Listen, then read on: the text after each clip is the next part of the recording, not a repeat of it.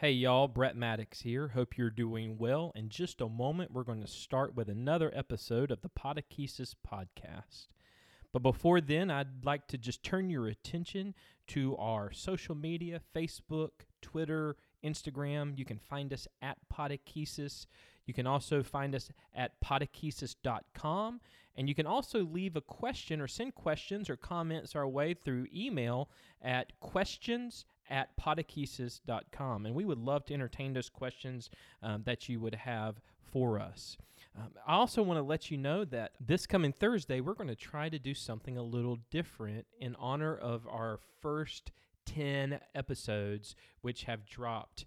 And we're excited about this community that we are building, and we want to include you in on this. So we are going to go live on YouTube, and we're going to have a kind of a call-in show. So we want you to call in your ant or uh, your questions, your questions you would like for us to answer live on YouTube that you can go and you can watch. And that phone number is going to be 404 635 6679. And you can go ahead this week and call in your questions, and then we can take your, your voice and we can play it over the air for people to be able to hear.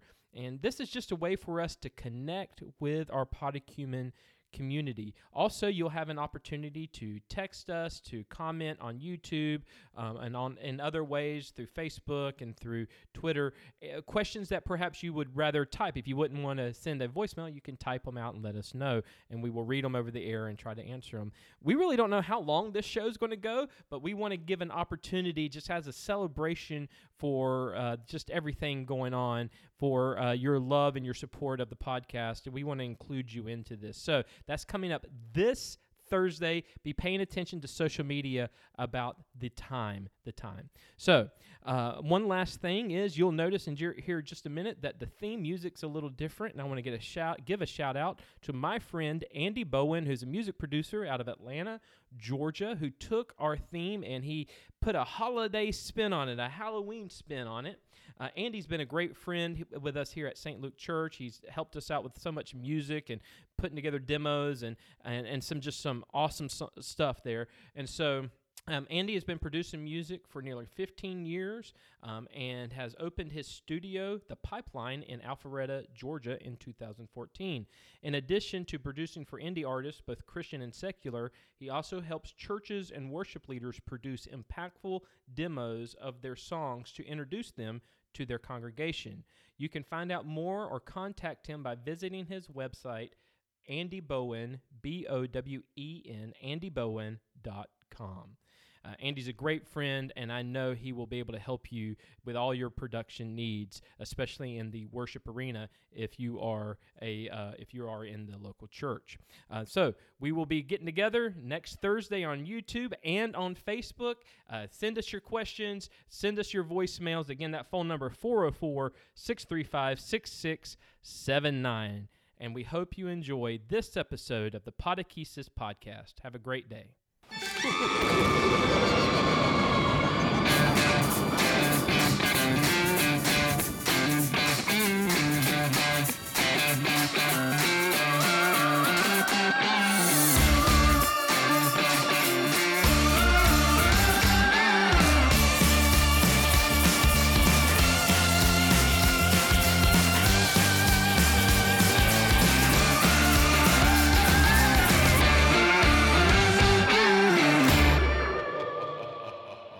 Hello, Podacumens. Brett Maddox here, coming to you with another episode of the Podechesis podcast. And once again, uh, we are joined by the world's greatest Saturday morning cartoon watchers, Allen Kaysen and Jim Morrow. How you got? How are you guys doing Teenage Mutant Ninja Turtles. Yes, Teenage Mutant Ninja Turtles. Hey, it's How many Jim. How y'all doing? I'm hey. doing great because I have the power. Allen Kaysen, ladies and gentlemen. Welcome to the Podechesis podcast, my friends, where we not only bring up our childhood and 80s pop culture, but we also do our best to talk theology and well, why it yes. matters. That's right. So it's a, as Jim said, we try our best. We see. hey, hey, real real talk though. What was your favorite Saturday morning cartoon? Well, I mean, what was your go-to Saturday morning? Hands down, Voltron. Voltron. That's very nice. That's good. a, good. that's That's nice, good. He Man. yes. He Man was my favorite early on. yes. He Man was a good Um, one. Yes. And then eventually the X Men animated series. wow. Yeah. That was Yeah. Spider strong. Man. Yeah. The Spider Man animated series. Yeah. It was good too. Those So I was would- strong.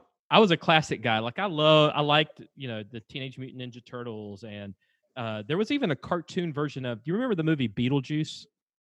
Oh, So there, yes. was, there was a cartoon called Beetlejuice. I that- that remember Yeah, that's that. that's that's too weird. It was Oh. weird, but it was fun.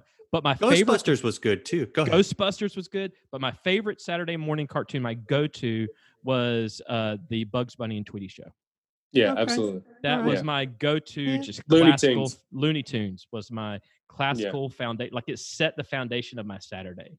Was there watching you that go. 9 a.m. on ABC in Valdosta, Georgia. That was that was it. Here we are, 40, 40 years later. I still remember. So now we've got your hometown, your age. Can you give me your social security number? And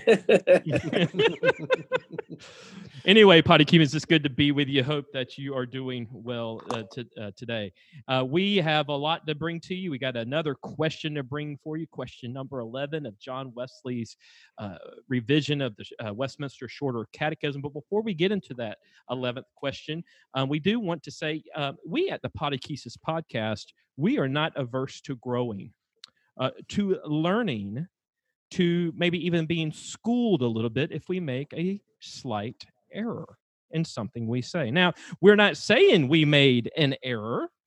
What we are saying is somebody brought up the potentiality of a sort of that is a lot of sideways talk, Brett. We had a wonderful, wonderful listener. We did absolutely us in conversation. Uh, one, I was just so glad that we had Somebody kind of- responded. well, yeah, that too. I was gonna try. I was gonna try not to let people on to the fact that we don't get a whole lot of comments right now. Um, but no, just the level of thoughtfulness. Um, Yeah. that this comment came through, and I've got another one to share after this. Go ahead, Brett. Tell us. Yeah, tell, uh, tell us about our learning. a, uh, a big shout out to huge Podechesis fan Rebecca Duke Barton, who uh, wanted to just clarify from episode nine when we were talking about creation and we got into a little bit of a discussion about evolution and science. And she wanted to clarify that in science, a theory is a pretty uh, bedrock principle. Um, it's not just a thing that is out there that um, has no um, uh, uh, uh, in, no, not, no, uh, what what, is- what is am I looking for? No body to it. Um, there's a lot of research that goes behind it. There's a lot of background that goes behind these scientific theories. More of what we were talking about would would be more of a scientific hypothesis, and that's what she was bringing up was kind of a clarification of terms between a scientific theory and a scientific hypothesis. So, Rebecca, thank you for that so much, and we appreciate the discussion. And uh, and That's a gonna- great. That's a great point too, because um, when we're talking about teaching Yeah. Christian belief, and and to be honest, when you get into like intermediate and advanced levels of the theology, it's really important to have some clarity on terms. Um, and have you guys ever noticed this? Like you have a disagreement with somebody, and it turns out you're using the same words, but you're not meaning the same thing. Oh yeah, absolutely. So I just think that's a, it's not only good just to have the conversation, but also for a life lesson. You know, defining your terms is good. Absolutely. Yeah. So um, one of our listeners, a wonderful college minister, uh, Jonathan, had just shouted out a word of appreciation for uh, some of the various ways in which we talked about uh, creation and the biblical narrative, not only in uh, the traditional interpretation, scientific uh, relationship, but also other near ancient Near East creation stories like Oh, the yeah. And Gilgamesh. Um, so you know, it's it's just great to have people that uh, listen and share. Jonathan, I'm so grateful for your encouragement. Rebecca, you too. Um, all you listeners out there, just love this stuff. Thank you so much. you know, if we had any swag, we'd offer to send it to them. But uh, the Podechesis I've got podcast- swagger, but not swag. we don't have any sense, so you'll just have to take our thanks. Thank you so much for that, and we appreciate it absolutely. All right, guys, are y'all ready to talk a little bit about the uh, the question? Question number eleven. um, Question number. of- Oh, of- bring it on. Yeah, question number 11 of John Wesley's revision of the Westminster Shorter Catechism, That question is, what are God's works of providence? Works of provolone. I like not provolone, not provolone, and and and so we're not talking about cheese, and we're not talking about a state in the United States. Although I just visited Rhode Island, it's beautiful. Oh, so were you in Providence? I drove through Providence. There you go. that was so provident that you would It's- drive through Providence before It's talking amazing. about Providence. It's amazing. So what Plus, are I scheduled my trip around our episode. It's crazy. Or absolutely? God did. Ooh. Ooh, ooh. So what are God's works? what are God's works of providence? Do one of you guys want to take that answer for us as we lay it out for everybody? I got it. Allen? God's works of providence are his most holy, wise, and powerful, preserving and governing all his creatures and all their actions. Boom. So, you know, one of the things I love about the shorter catechism and catechisms, um, pro- no matter what, all throughout history, is how they take these very loaded terms, these very loaded ideas, and they distill them down into these uh, these pithy um, uh, statements that are supposed to stick in your mind. In that sentence of God's, where what Allen just read, God's works of providence are His most holy, wise, powerful, um, and powerful preserving and governing all his creatures and all their actions. There is so much we need to unpack. It's almost like a zip file in a computer. We just need to open it up and let it let it just show. It's like a clown car. Open the door and the good clown- keeps on right. coming. I mean, it's crazy. So there's so much going on there. So before we um, let the clowns out of the car, let's go a little bit here and see uh, the foundations and, and and where this is coming from. We're going to read y'all um, about six passages of scripture, and I'm going to in our show notes. Can I get a? Can I get it? Show notes. There it is. So we're going to in our show notes. I'm going to put these. Um, I'm going to put these references in the show notes for you to go back. And we do ask you to go and look at the the context of these scriptures. Remember, these are just kind of proof texts of the of the of the foundations of the theological foundations that we're looking at. So it's important to look at the context where these verses are coming from, and we may actually get into a little bit more depth later as well. But uh, Psalm 145, 17 says this. The Lord is righteous in all of his ways and kind in all of his works. Psalm 104, verse 24. It goes just like this How many are your works, Lord? In wisdom, you made them all. The earth is full of your creatures. So we see in that one already this idea of God being most wise in his providence. All right, Allen. God makes, etc. Yeah, go ahead. yeah. All right. Isaiah 28, verse 29. All this also comes from the Lord Almighty, whose plan is wonderful, whose wisdom is magnificent. So more about his power, his wisdom. All of this is all encompassing, um, uh, uh, over uh, his all encompassing reach into his creation. Um, Hebrews out of the New Testament, Hebrews uh, chapter one, verse three says, "He, Jesus, is the radiance of the glory of God and the exact imprint of His nature, and He upholds the universe by the word of His power." After making purification for sins, He sat down at the right hand of the majesty uh, of the Majesty on high. But uh, putting Jesus there at the time of creation, and that word upholding, He upholds with the power of the power of His might, the power of His being. And the next one comes from Psalm 103, verse 19. It says, The Lord has established his throne in heaven, and his kingdom rules over all. Mm. So here we're talking about God's present and continuing dominion uh, Mhm. over what he's created. That's exactly right. And I love that idea. His kingdom, it, his it reigns over all. It's it, it's it's it's universal. Yes. All right, Allen. All right. Then I've got Matthew 10, verses 29 through 31. Um, and very familiar passage, really talking about God's care um, and providence. Um, are not two sparrows sold for a penny? Yet not one of them will fall to the ground outside your father's care. and even the very hairs of your head are all numbered. So don't be afraid. You are worth more than many sparrows. I love the intimacy Yeah. of that. So there's this when when we first start talking about providence, and we're actually going to get into some meanings of the term providence here in just a second and how it all works out.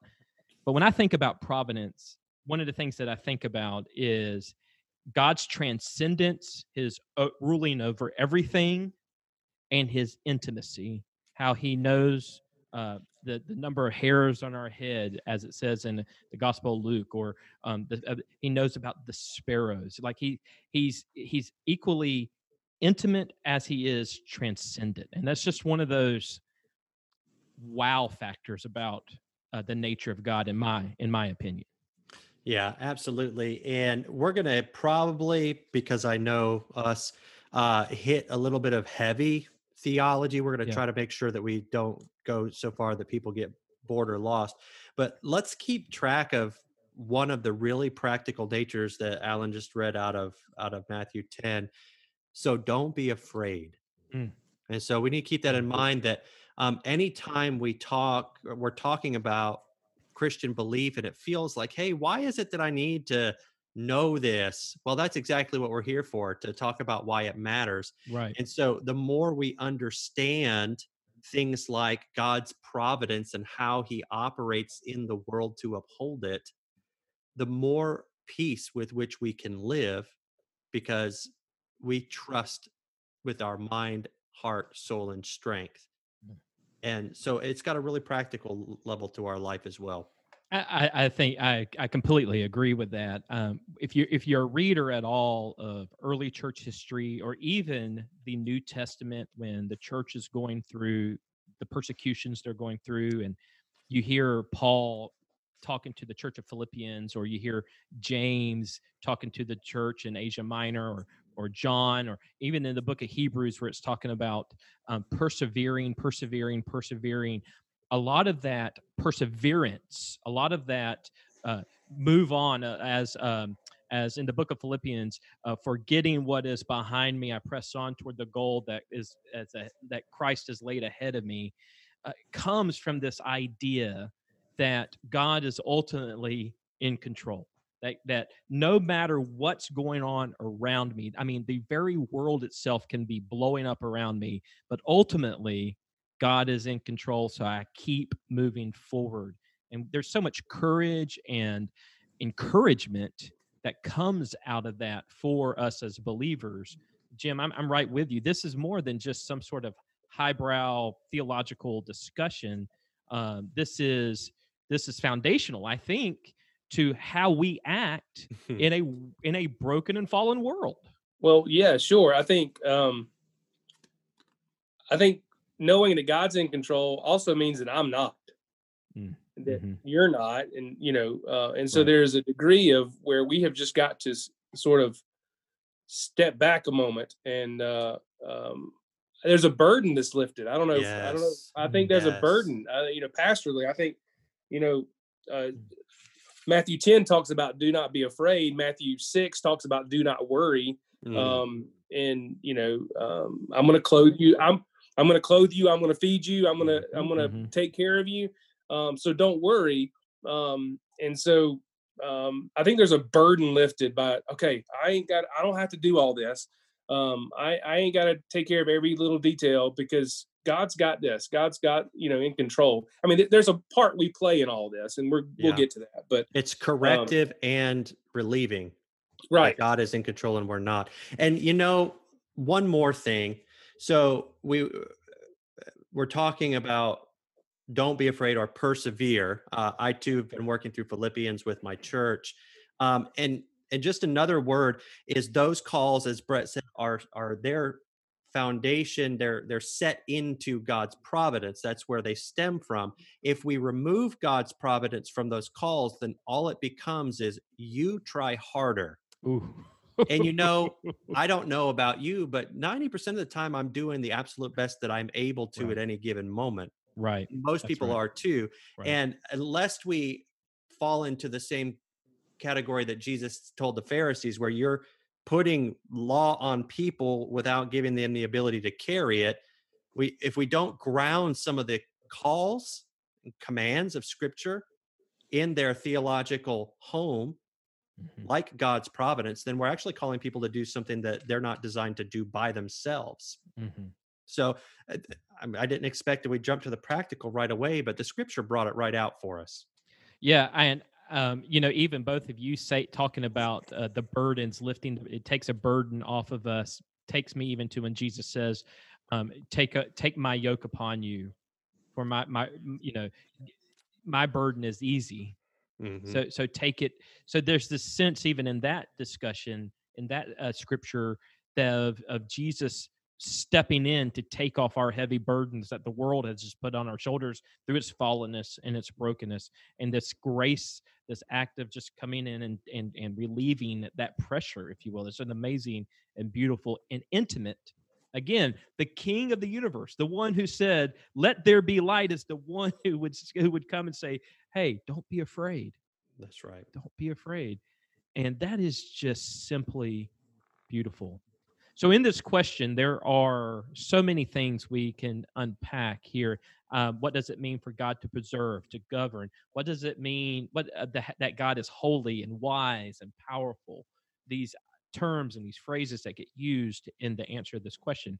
So, I think perhaps what we really need to do is just kind of lay down a definition or what it means, what providence actually means. And I'll just go ahead and let everybody know in the Podacumen community that uh, one of the most helpful uh, teachers in this for me, and I think for Jim as well, um, is a guy named Thomas Oden, um, the late and great Thomas Oden, a Wesley scholar, a Methodist scholar who was at, I think he was at Drew uh, Theological Seminary. But he has written so much on uh, systematizing John Wesley's teachings into theological uh, systematics. And he's also one of his just greatest works that he gave to us was a three volume systematic theology um, on that, where he took the classic Christian teachings of the first basically 600 years.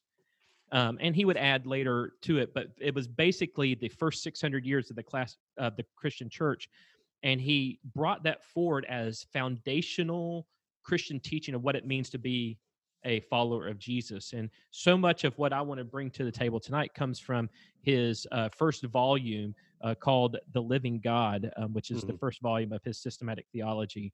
Now, just recently, probably four or five years ago, there was a release, and a kind of an abridgment of those three volumes down into one volume, and I think it's called Classic Christianity.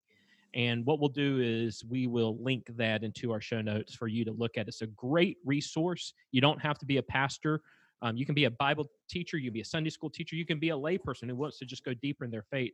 I highly, highly, highly recommend Thomas Oden's work. it's there. great Um, Hey, before you get into that, real quick, just Yeah. like from a word perspective, the word providence, we hear the word provide in it. Mhm. So we're going to hear through some of our deeper conversations that God's providence is, in a sense, how God provides. Mhm. Uh, Also, worthy of note because it really has a bearing on how various parts of the Christian tradition understand this. Providence comes from a Latin root, which not only means to attend to, but also to foresee. Mhm. So it's going to have some sense, some idea of God's foreknowing, which starts to it becomes a rope that is woven of many threads. So we'll start to see that later in our deeper conversation and in upcoming episodes. Uh, so Thomas Oden, um, in the opening of his chapter on God's care for the world, which he's talking about providence, he quotes John of Damascus, who was a classic Christian teacher, who defined providence as quote the care that God takes over existing things. And again, providence is the will of God through which all existing things receive their fitting issue. I love how these classic Christian teachers could take such great, such huge ideas and just distill them down. I think that's the mark of a good teacher and writer is Yes. someone who could take big ideas and distill it down. Um, so providence is God's own act by which God orders all events in creation, nature, history, so that the ends for which God created them will be in due time realized. The final end is that all creatures will, and in, in God's own time, manifest God's glory and reflect as they are capable the divine happiness. So, this is Thomas Oden's understanding of providence from classic Christian teachers. And to lay it down uh, for you kind of in a three tiered way or to to just kind of break it apart in three parts um, there are these three dimensions of providence that classic christian teachers talked about first of all was this unceasing activity of the creator by which in overflowing bounty and goodwill god uh, god upholds creatures in time and space in an ordered existence Hmm. So he's he's keeping us in our being he's keeping us in our nature so the way we were created god's providence keeps us that way it's almost like he's holding us together holding the world together uh y- y'all know who louie giglio is right i mean i know I, Yep. y- y- y'all know Yeah. Oh, I know where Georgia I know- knows about Louie. I, Yes, I know absolutely. where you're going. I The- know the where Where you're are you laminin- going? the laminin uh There you go. The laminin. The the laminin. laminin The sermon, lemon emina? where he was where he was talking about the pro, was it a protein or something in our cells that in our DNA. that holds it together Yeah. and it's in the shape of a cross It's in the shape of a cross. it's just beautiful things but he was what he was using it as is an illustration for the text is it out of colossians or uh, wherever it is that says um, that god holds uh, that christ holds all Yeah. things together Yeah. Colossians. That he holds all things together. So that's what this this unceasing never stopping activity of our creator in holding us together. That his hands are together. So that's the first dimension. The second dimension is that god cooperates with natural and secondary causes to employ uh, fit means to good ends through orderly and intelligible processes of natural causes. The the basically i basic idea was that god works alongside or he moves alongside nature in the in the the way nature is the way it works the way it does to keep things moving in order holding it in order. And out of that will flow things like natural moral law um that that uh, things just working the way they're supposed to work.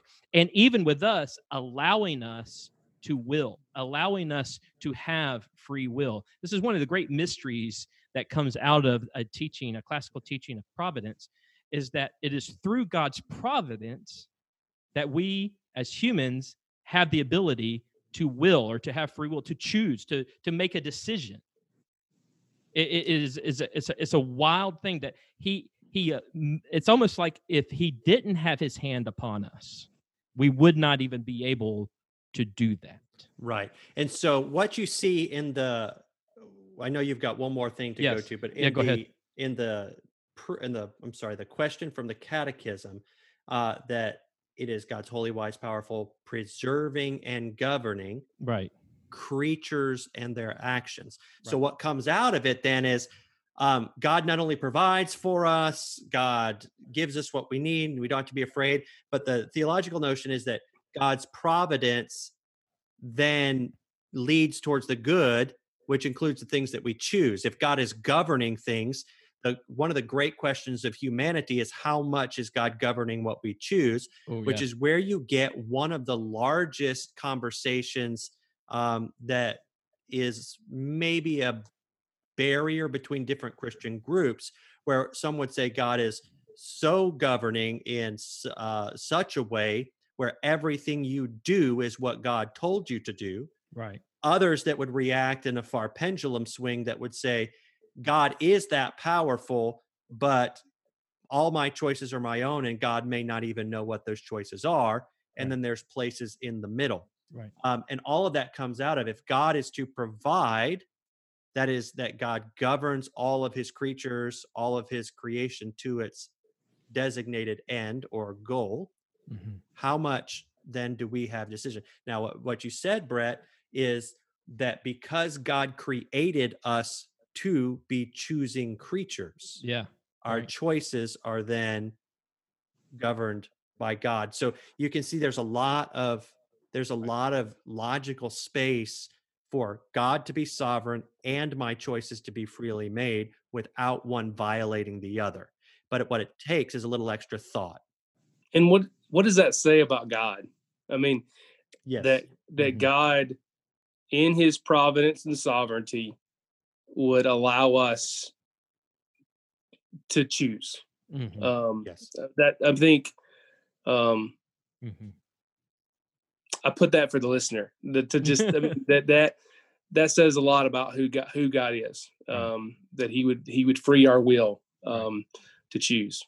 and and you're gonna now take that thought and run in a devotional way. Don't run so far yet that you think we just said that humanity can initiate a choice for say their salvation or things of that nature. There's a lot of space here to cover that we might touch on some today but take but think about that that god so created us that we could also cause things to happen. Hmm Right. And, you know, one of the things that gets thrown back a little at Wesleyan Arminians is that we don't take God's sovereignty seriously. And I would push back on that to any of my Calvinist friends who are listening. Um, and I'm not picking on you. I'm just saying this is part of that larger discussion that Jim was talking about and say that Wesleyan Arminians actually take God's sovereignty to the fullest extent because we're saying that if it wasn't for God not only creating, but also holding all things together, then we eh, it, eh, he governs the very nature in which we were created to be. We would not be able to choose if it wasn't for him holding all things. So that's that's an incredibly sovereign way of looking at who God is. And John Wesley, I'll just tell you, believed in God's sovereignty too. I mean, he was a reform reformation man through and through and God's sovereignty was top notch in his theological thinking. So the third dimension, so we looked at that his uh, God's unceasing activity, God's cooperation with the natural and secondary causes.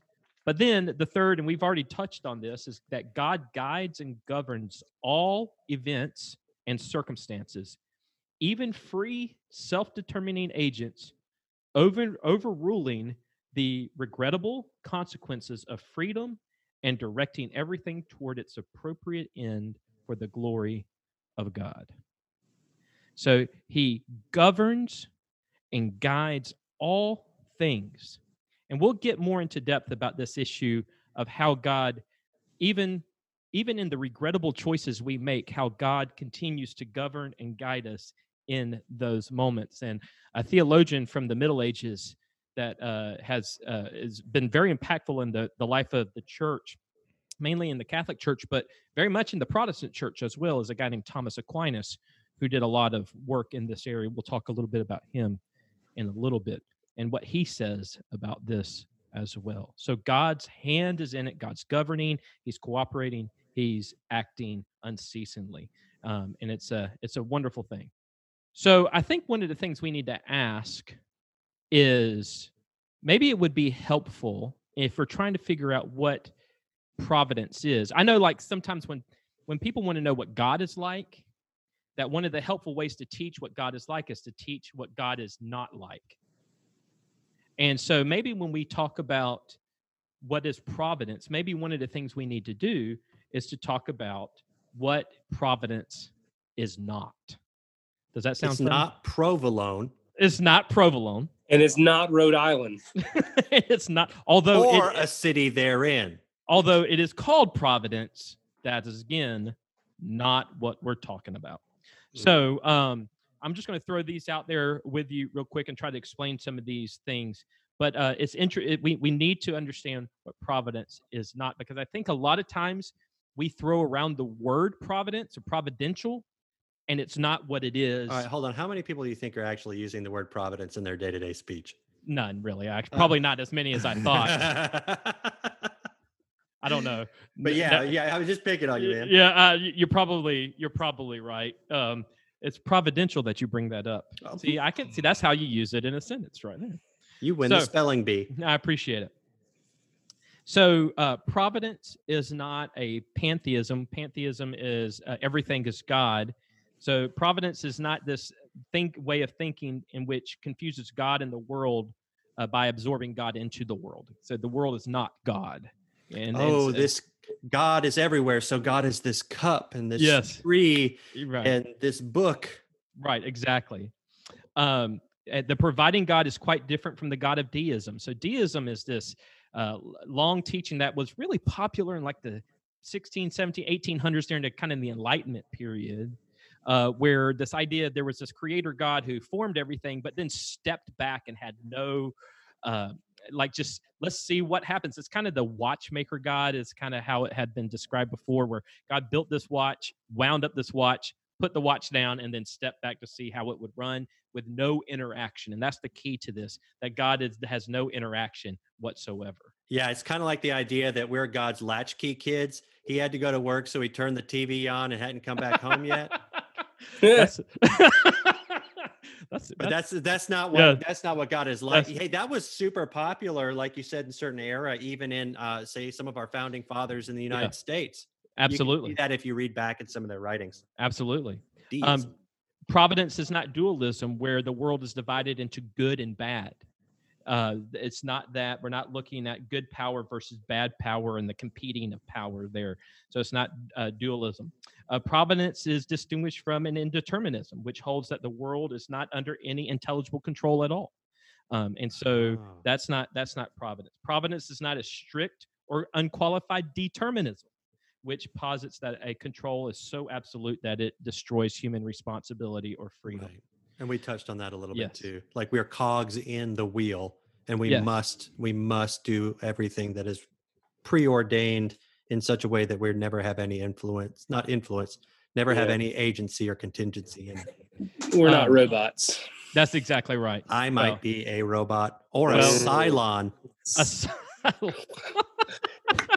We haven't had a good nerd talk lately. Nerd alert! nerd Nerd, alert nerd alert i really need to start getting sound effects on here Yes. for those for those things Battlestar uh, Galactica. which by the way I, i'm making fun of jim but the, the battlestar galactica old and new were amazing but so we'll just- Amazing. amazing so Hey man. uh, so um ba- uh providence back to so providence is also different from a view of god's omnicausality meaning Whoa, what? yeah hold on hold on, hold on, hold on. Meaning that God holds everything, um, holds everything together, and other agents do nothing. So it's only God that acts, and we actually do nothing. So that's not providence at all. Can I, I, I, sometimes I would like a break. yeah. I mean, when you- Hey God, we Hey. know that you're like big and stuff, and we've been working so hard. I know you Yes. keep everything together. yeah, Give me a All right. I'm gonna get man. my pillow here and so let me see the, these next two, though, will probably be the ones that most people listening deal with on a daily basis. Jim, I just want to bring that up after you called me out. There, Just man. say Hey, that hey, take it is, easy, um, bro. So providence distinguished itself itself from a doctrine of chance, which denies that the controlling that the controlling power can be intelligible or personal or rational. So we're not talking about a world of chance. Oh, it's just bad luck. As in, it is X number of billionth percent possible that a world where human life can be sustained. We we Right. just so happen to hit the right roll of the dice at the right time. Right. Yeah. Or even bring it kind of more on a, m- uh, a micro level where, um, you know, it's just chance that I get this job, or it's just chance that I got lucky. I got lucky. This Mhm. is not that the- kind of the idea of luck. a falls- butterfly flapped its wings in the right time in Singapore, and therefore, We have hurricanes and world-changing events that take place over Yeah. in yeah. Butterfly. And I know I'm just trying to throw in all the bad movies I can. and then, and finally, Hashtag Ashton Kutcher. I'm sorry. yeah, um, he's a he's a big listener. I found out of the Podechesis podcast. Yeah, yeah, yeah. um, so um, and finally providence differs from a doctrine of fate which denies the ultimate power that ultimate power is benevolent so this idea that fate is well it just is what it is which i say all the time by, but by the way Mm. it is what it is it is what it is. it is what it is and Have you noticed that? Go ahead. Go ahead. well, I was just going to say, how much of that is how much when you hear that, the first thing you hear is given up. You know, it's just Mhm. there's nothing I can do about that, or there's nothing that can be done about that. Yeah. Have you noticed how easily it is for general folks to, in general, to appeal to fate? Like it must be my fate. It uh, let let fate decide. Um, and it's for some reason uh, easier for the general population to talk about an impersonal, non-benevolent end than it is that a God would be able to intervene and provide in the world. Right. So, Absolutely. so so the good part of that is that there is there is even in the most non-spiritual people, if they were able to talk about say fate or chance, there is an opening to discussing things of God. Oh, absolutely, absolutely. Um, you know, also, um, uh, well, another piece to this, and it's not even written. Oden didn't even lay this out, but it's the idea of what comes around goes around. This karma idea too um, would play play in this, I think, as well. That that's not a piece of what we're talking about here when we talk about when we talk about providence. So, uh, why does this matter? Why does this discussion of providence, if this is, if providence is not these things, if providence is God's sovereign control and holding things together through His holiness and His wisdom and His power and all, wh- why does this? Why does this matter to me? And Allen, I think you just jumped the gun earlier when you brought in this really intimate idea that uh, basically of God's love, His mercy, His grace upon us. That He loves it. He's intimate, uh, inter kind of interwoven within this discussion of providence is this idea of power and courage for Christians to live lives day by day, to persevere and to celebrate even when the world is falling down around us because we know God is with us. Yeah, I can't imagine. Um, I just can't imagine God as the watchmaker, Mhm. um, who has just set it in motion, set it and forget it. Y'all know that commercial that yeah. Mhm, yeah. that, yeah, uh, yeah, like, absolutely. It was like a crock pot or something. That's like right. you just set it and forget it. Um, I just can't imagine one because that that sort of means we're alone. Like we're it's like Mm.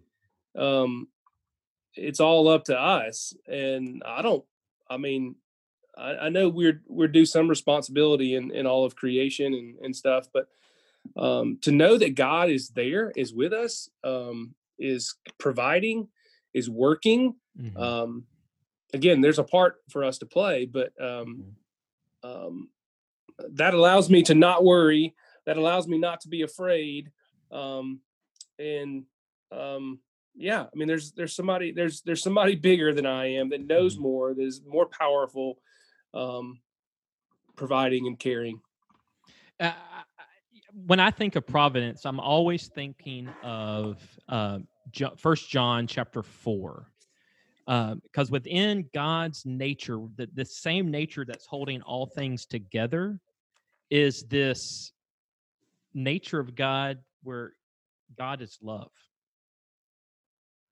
That He's holding all things together. He's not squeezing it tight. He's not lording over it, although He is Lord it- it's a, it's this really relational sovereignty. Maybe that's going to be the title of my book. Relational think- I sovereignty. think- That's a I good title. that's a that's a really good that's a really good title by the way i think it's the intimacy it's Yeah. that intimacy that sovereign but yet intimate um, yes. It is over all of creation, but yet providing for me and Right. you and and all of us as individuals. Mhm. Um, it's that both and. I really like that relational sovereignty. That's really good. You should. I know. I, I'm going to write That's- that down. no, too late. I already trademarked it for my new podcast. um, Yeah, and and and I always like to just because love is such a loaded word these days. yeah. Um, Sure. A thought that came to me is um, is that one of the ways that we can say that God has loving sovereignty is to recognize that God created us for an end, which is to glorify Him and enjoy Him forever. Whatever, And yeah. so the love with which God uh, is sovereign and provides is a love that gives us the grace to meet that end. Mm.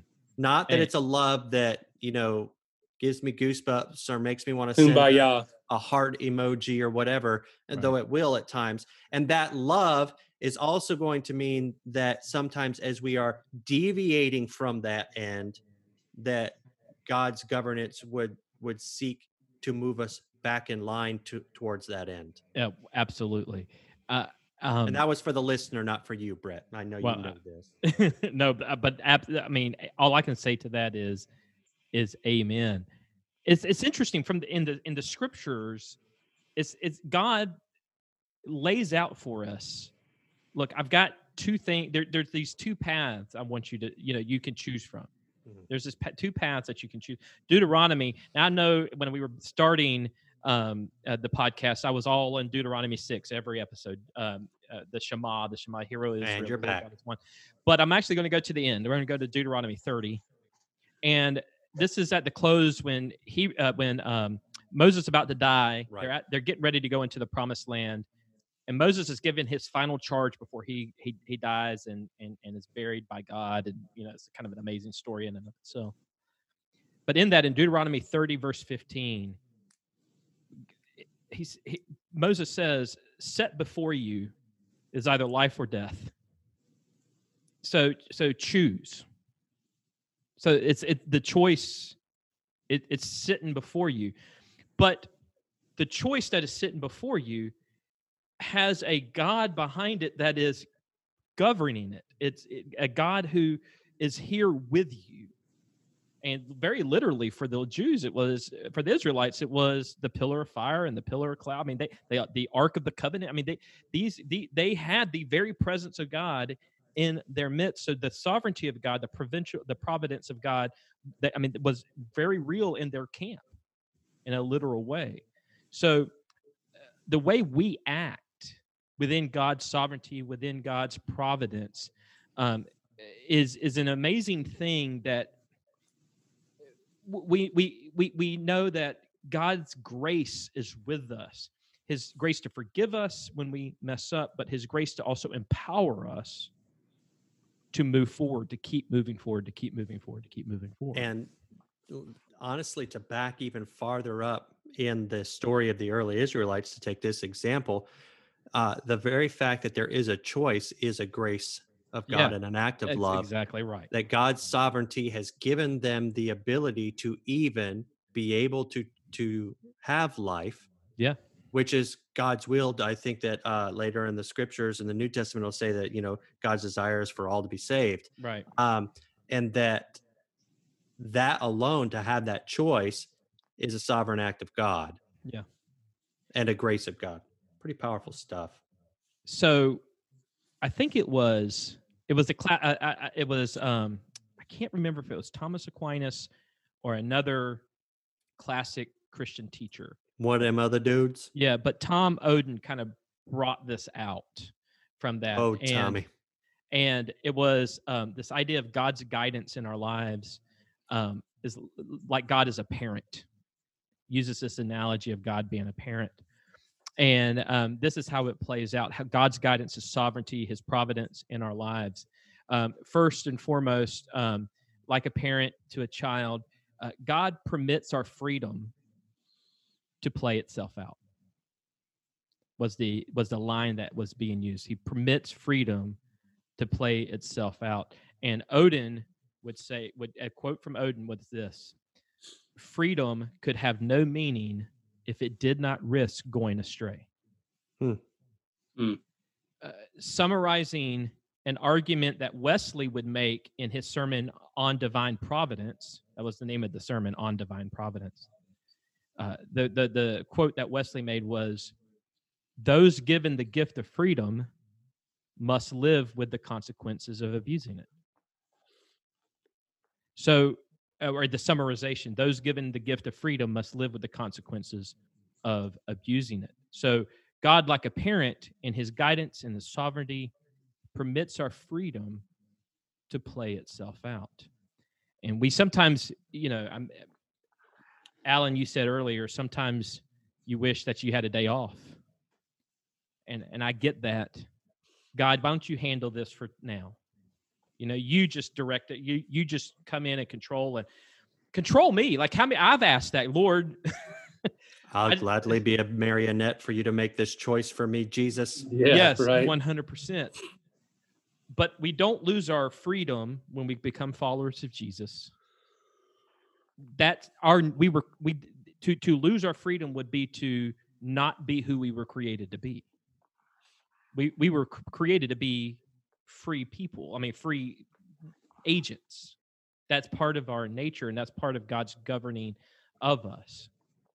Another piece that God is like a parent is that God hinders or directly resists our ill motiv- motivated actions. So from time to time, God will actually hinder or directly resist our ill motivated actions. And the way that uh, uh, uh, Oden put this was um, he'll put obstacles in our way.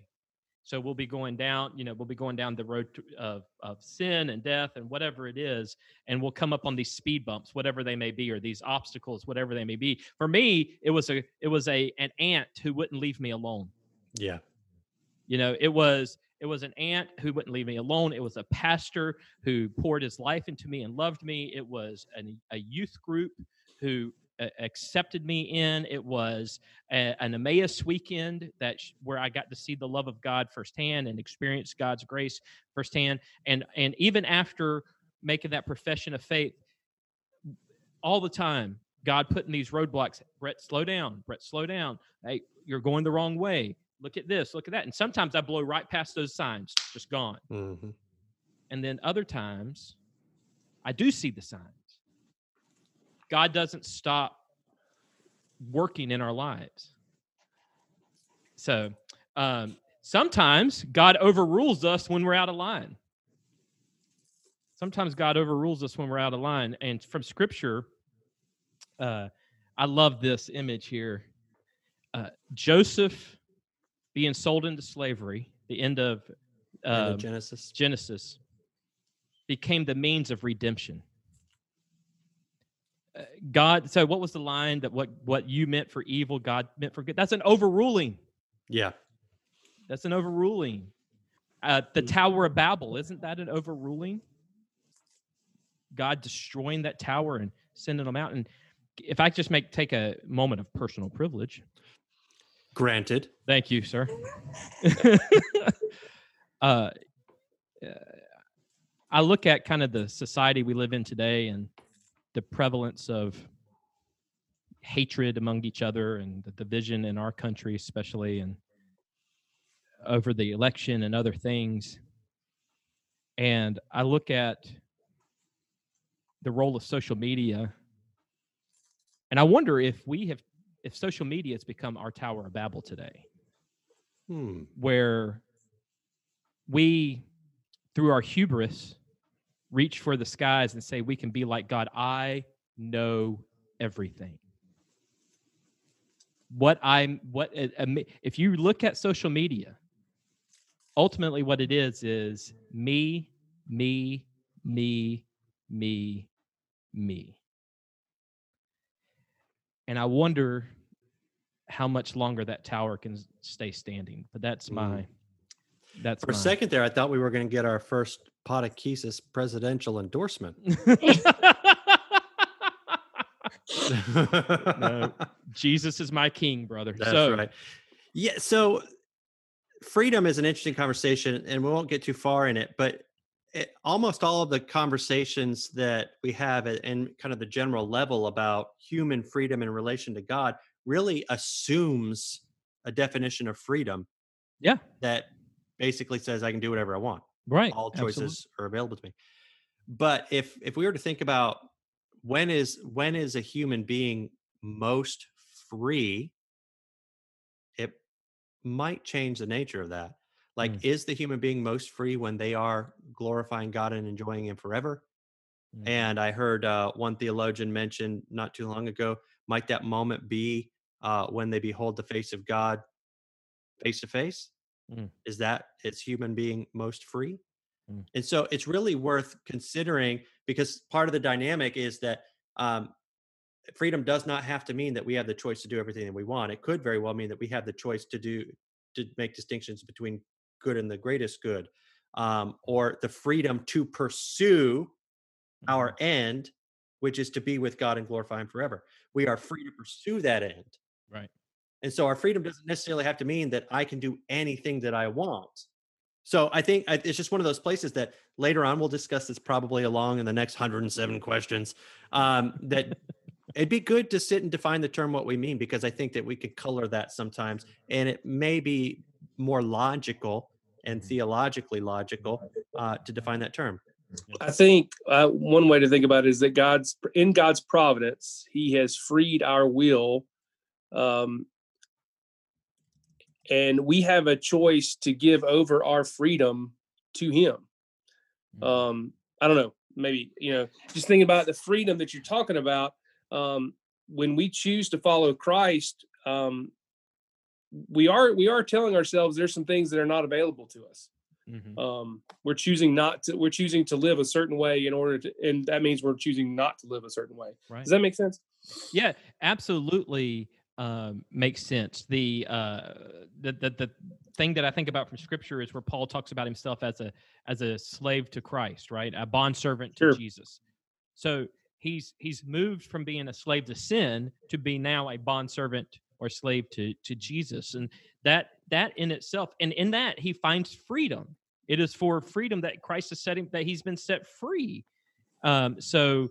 Um, yeah, I, I- think you're right on there. When we decide to follow Jesus, when we decide to follow Jesus, we are um, uh, th- there are there are we're we're becoming almost serv- bond, we're becoming bond servants unto Him, and there's true freedom.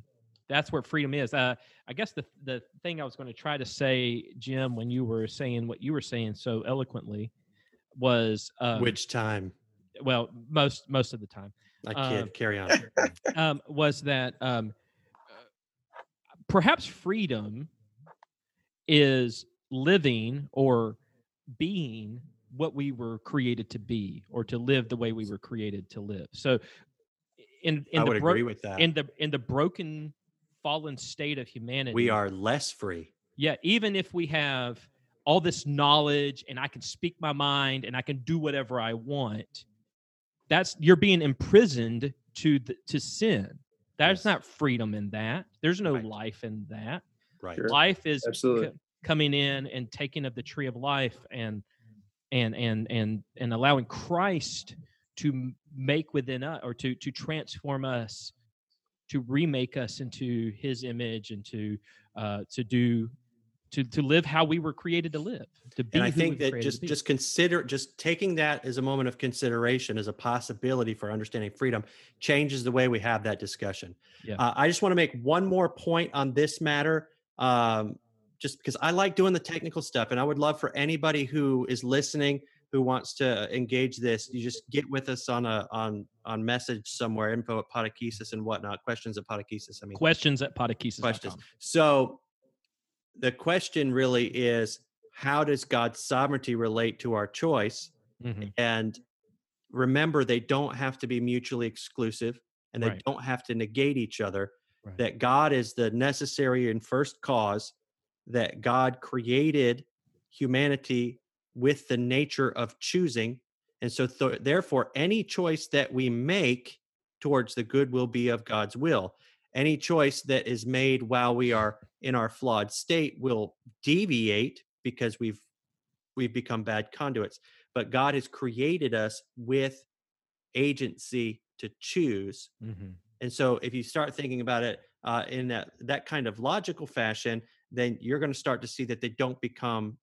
It's not a self defeating circle. I'd That's love to talk more with folks about that, and we'll get to in other sessions. Areas. But if it's of interest to you now, I'd love to be able to have us engage that maybe on our website, uh, Facebook, or in other episodes. Absolutely. And you can find us on the social media platforms at Podechesis. And again, that's questions at podechesis.com for the email address. Um, the uh, the fourth, just one ar- one other area here that God is like a parent is and and guiding us is how God will prevent other forces from triumphing. Um, sometimes Mhm. God just steps in, and I, I think about a, a stories I hear all the time um, in my doctoral work, having this uh, part of my cohort, um, about half of my cohort are from um, out of the country or from around the world, and uh, some of them come from some pretty dangerous to Christian places around the world.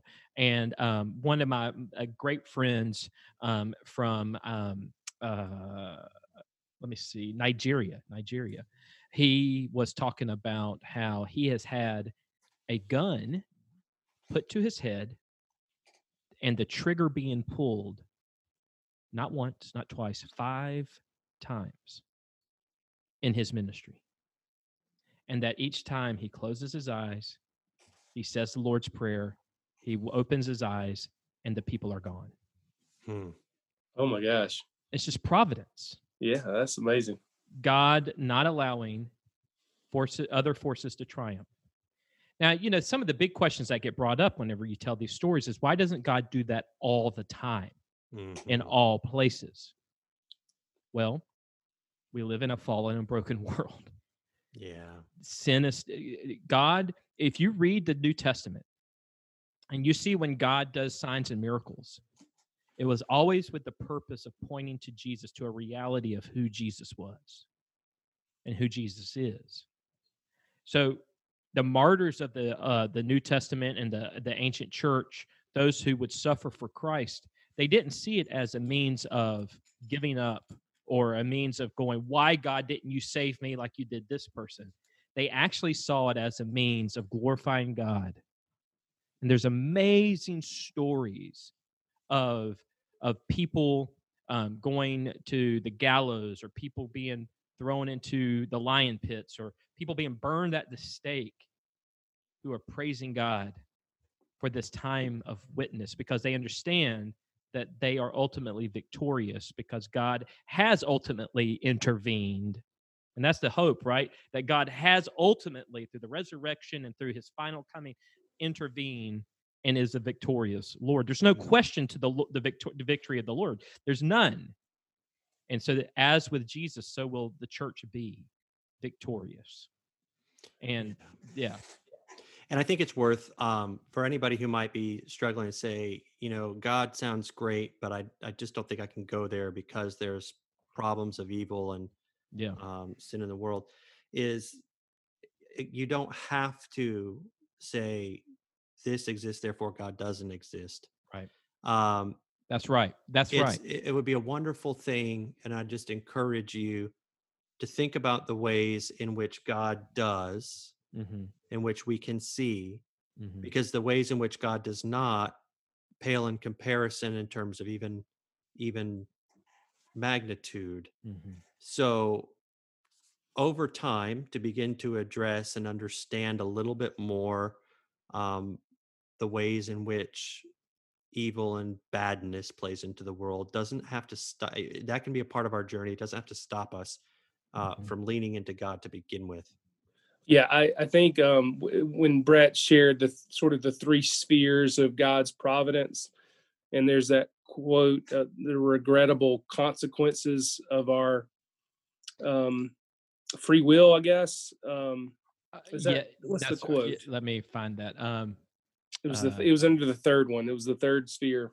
Um, um, hold on, freedom. and I, I just th- I was just thinking, you know, I was thinking about people and the whole idea of why bad things happen to good people. right. Um, and it's just one of those things where in God's providence, He has freed our will. He has given us free will to choose. And part of that choice is for people to not one, not choose Him, but also to do horrible things. hmm Um, hmm and again, I love the way Jim just said, you know, um, um, just because something exists doesn't mean God doesn't exist. Um, that that the both can be true. It's it, these regrettable consequences of our free will are actually an indication of God's providence, um, and uh, God does exist. And and eh, yeah, I don't Well, know. It's and I, and I will and I and I will even take that. Um, it's it's kind of an older book, but it was one that was helpful for me. It's it was very Purpose driven life. No, Oh. no. Um, but it was helpful for me, and kind of I think it was like late '90s, early 2000s. It was Philip Yancey's "Where Is God Where When It Hurts," Yeah. uh, yeah, and um, really good book.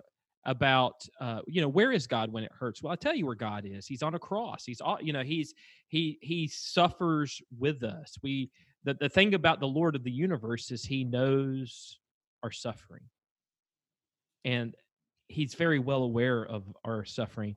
Uh, my my fa- one of my favorite pictures of Jesus is from John 11. I think I've shared this before, but it's from John 11 where he goes to raise Lazarus from the dead and he walks to the tomb and he tells them to roll the stone away. And knowing what he's about to do, he still weeps. Right. He still hurts for Mary and Martha. He still hurts for the community, for Lazarus, for the pain that that how you you can't get more intimate and beautiful than that. I don't think about the humanity of Jesus.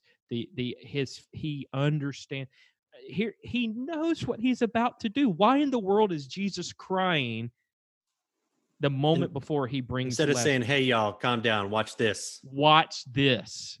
Yeah. No. Bless Well, the Lord. Yeah. and and just frankly uh J- jesus is one of the greatest signs demonstrations of god's providence Yes. Yeah. um god in the flesh providing providing a way for us to be restored to god Mhm. um he through christ he is able to sympathize empathize with our weakness Mhm. um uh you know uh i mean jesus i mean let's just sing it jesus is the answer well, and you're, you're for the world is the today answer. well, you're right on. I mean, if I the scripture I read earlier from Hebrews one, just kind of looking at it, kind of a little bit more in context, starts off Hebrews one. Long ago, at many times and in many ways, God spoke to our fathers by prophets, but in these last days, He has spoken to us by His Son, whom He had appointed the heir of all things, through whom also He created the world. He is the radiance of the glory of God and the exact imprint of his nature, and he upholds the universe by the word of his power. After making purifications for sins, he sat down at the right hand of the majesty on high, having become as much superior to the angels as the name he has inherited is more excellent than theirs. Here is the Son of God.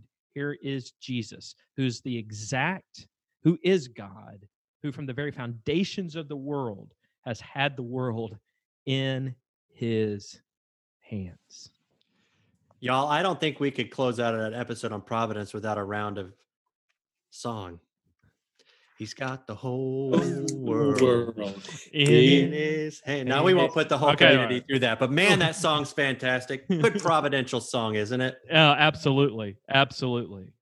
All right. Well, I guess that means that we might be coming close. Hold on, I have one more question. Oh, yeah. What? What? Guys, I just have to know what are God's works of providence?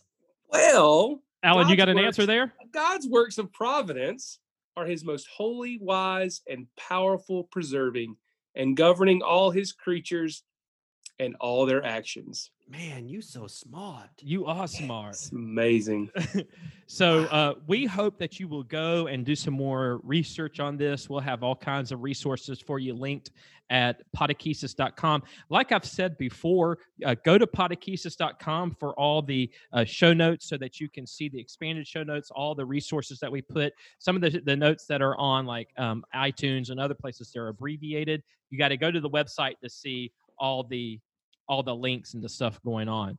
Also, I want to throw something else at you. Uh, we have a phone number, guys. Did you know that we, the Podechesis podcast, has gone mainstream? Wha- I just called to say. Yeah, there's a lot of singing in this episode. I know, right? is. Absolutely. Wow. Absolutely. So, He uh, got here we come. did you just say EGOT? Yes. That's what a what a reference. All right, so we have a phone number. We want you to call this phone number because you can leave a message, a voicemail with us. And if you leave a voicemail, maybe with a question, you want us to go deeper, or you want to tell us, hey, how much you love the Podechesis podcast. You want to do something like, "Hey guys, uh, this is uh, this is Tom, and we just want to say that we love the Podechesis podcast all the way over here in Glenville, Georgia." You can do that. You can And- lay that out And. Ashton Kutcher, you are welcome to leave us a yes, voicemail. leave that. Let us know about that, and we'll play your voice on the Podechesis podcast, and that'll be awesome. So our phone number is 404 635 6679. 404 635 6679. I'll put that in our show notes as well. Leave a voicemail and uh, just let us know that you're listening, and we'll take it from there. Uh, if you have questions, you can also email us questions at podechesis.com. You can communicate with us on Twitter and on Facebook and on Instagram as well with at, at podechesis. Just find us there. Um, when we started the show, when we started the show, there was some kind of new music that was playing. oh, new music. I Uh, loved it. Our theme music was Halloweenified. Is that a word? Yes, I think. Thomas Aquinas used that word. and so I want to thank my buddy Andy Bowen um, out of Atlanta, Georgia, for producing that bit with our with our theme. Andy's a good friend of mine, and his production company, Andy Bowen Productions, is a fantastic production company that helps out indie artists and churches. He loves to work with churches and producing worship music and helping them kind of make their worship music even more full. He can play different instruments and help you put those demos together. Um, he's been producing music for nearly 15 years. He's got his own studio out of Alpharetta. And he works with, again, indie artists and churches and all. If you want to know more information about Andy, you can just go to andybowen.com and find out for more and let him know that you heard about him here on the Podechesis podcast. And I'll put his information up on our website as well. Thank you, Andy, for uh, taking and holidaying up our theme music. We're so Thanks. Andy. In the next episode, we'll be dealing with question number 12 What special act of providence did God exercise towards man in the estate in which he created him? So we're going to start talking about what how God's providence worked in the creation of humanity and what estate or how God created humanity and how providence was working in that. And so that'll be in the next episode, episode 12. And we look forward to having you and seeing you. Well, I guess not seeing you, having you listen to us on that episode. And until then, we hope you have a great day and happy Halloween from us at the Podechesis Podcast. Y'all have fun. Wow.